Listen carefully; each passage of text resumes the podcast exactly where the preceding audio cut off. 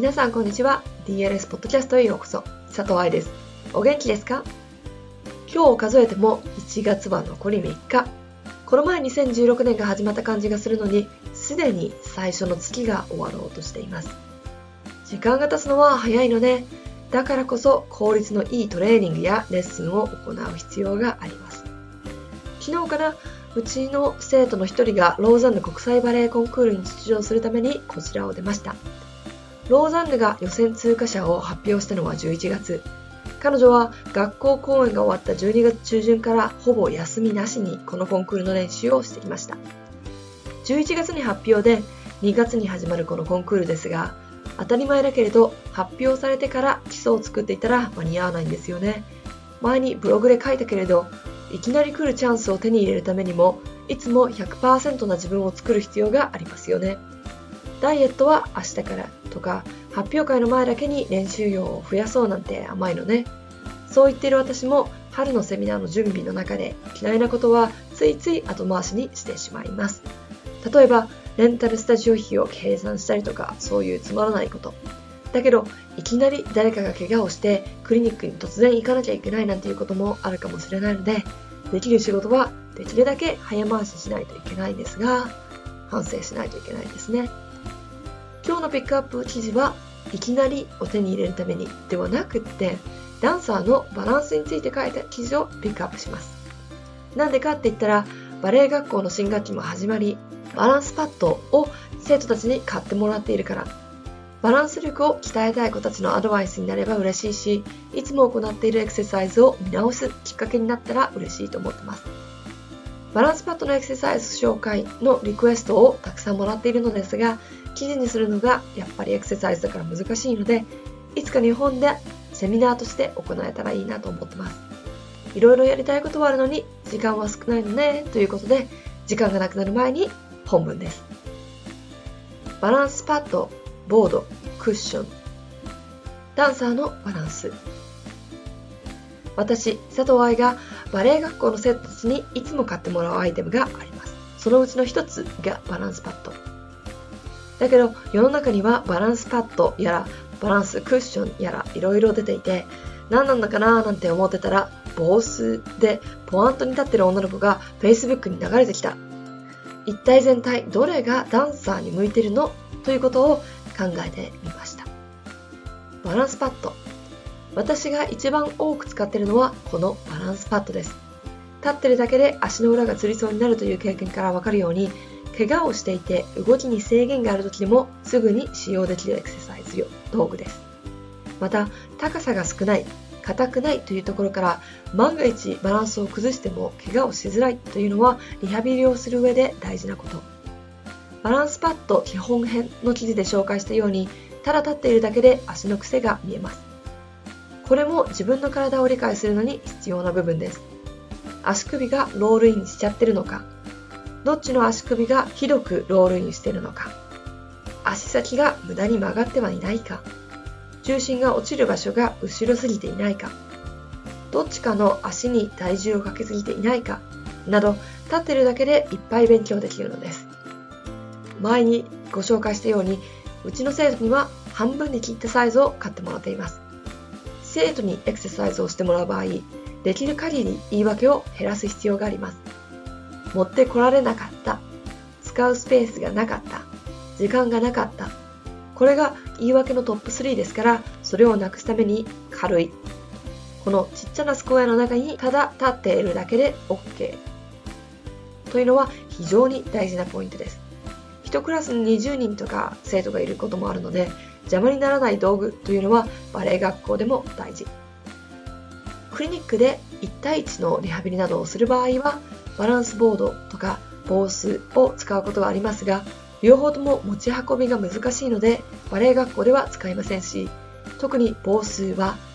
バランスを崩したら落ちる高さがあるので重度の怪我ダンサーには使っていません。両方ともただ立ってバランスをとっているだけでなく上半身を鍛えるエクササイズの道具にもなるのでそういう方向でも使うことがあります。バーサタイルなダンサーになるというのが大事というのが2016年のオフ会のテーマでしたがバランス道具もバーサタイル。つまり多様性というのは大事。バレーバックのスペースにも予算にも限りがありますしね。バランスボード、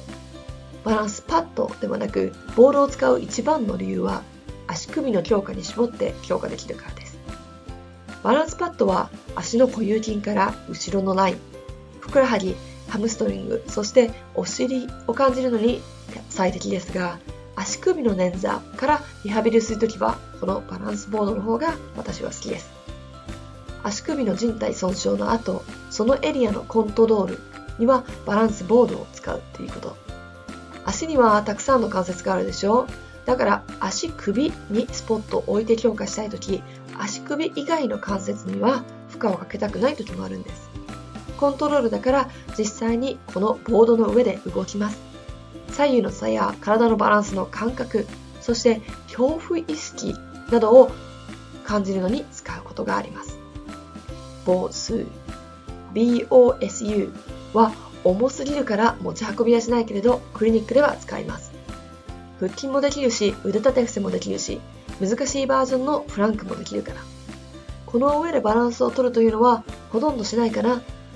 立ちながら体の一部を動かすという練習はこの上でよくします。例えばプリエ。立ちながら膝関節と股関節、足関節を動かしますよね。両足で立ってポーデブラ。片足でロンドジャンプ。さっき挙げたプリエもそうだけれど、動く場所と動かない場所を作ることで体の一部分を分けて使えるか、どこかを動かしている時に重心が逃げてしまわないか、動かしにくい場所はどこかなどを探すのに使ってます。ちなみに、防数、ボースサイド、アップという意味で両面使えますってこと。ダンサーのバランス。私はこれらの道具の上でバランスを取ること自体に意味はあまりないと思っています。ダンサーとして舞台に立つのが目的でしょだから時間をかけてバランスを探してなんてやってる暇はないんです。激しい動きの後にピタッと止まるバランス。踊りの中で素敵に重心移動ができること。安定したフォアントワーク。これが最終的な目的なんだから。この最終ゴールに行く途中経過として癖を見つけ直すためだったりとかリハビリで一箇所を強化するだとかレッスン中の間違いだけにフォーカスして練習を考えるとしてそのための道具だったら問題はないと思う。小さい子たちに体づくりの大切さを伝えるためにっていうのもあるし飽きさせないようにいろいろな道具を使うというのもある意味のテクニック。ただ観察眼が育っていないと難しいですけどね。これはレッスンでも同じですか。YouTube でやっていたからとか、誰々ダンサーがやってたからではなくって、目的と動きをしっかりと理解しないと間違った形でバランスの練習してたら直すの大変ですよ。この前、前後開脚から始まったストレッチシリーズが終わりました。そこでも書いたけれど、何をやってるのかを理解して解剖学的に正しく行うことで安全性を考えレッスンで使えることを考えないと舞台では使えません。か道具がアシスタントになることもあれば時間とお金の無駄になるっていうこともある。バカとハサミは使いようでしたっけ？ツールは頭を使って使いましょう。いかがでしたか？やりたいことがたくさんあるのに時間が少ないのでと悩んでいる人は特に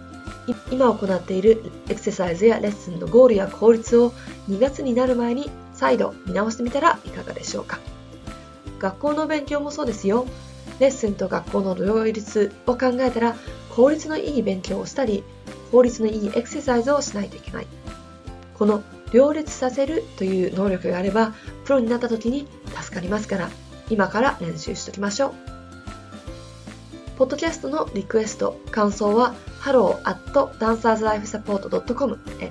iTunes レビューもいつも通りお待ちしております。ではまた来週お会いしましょう。2月申し込み争奪戦忘れないでくださいね。ハッピーダンシング佐藤愛でした。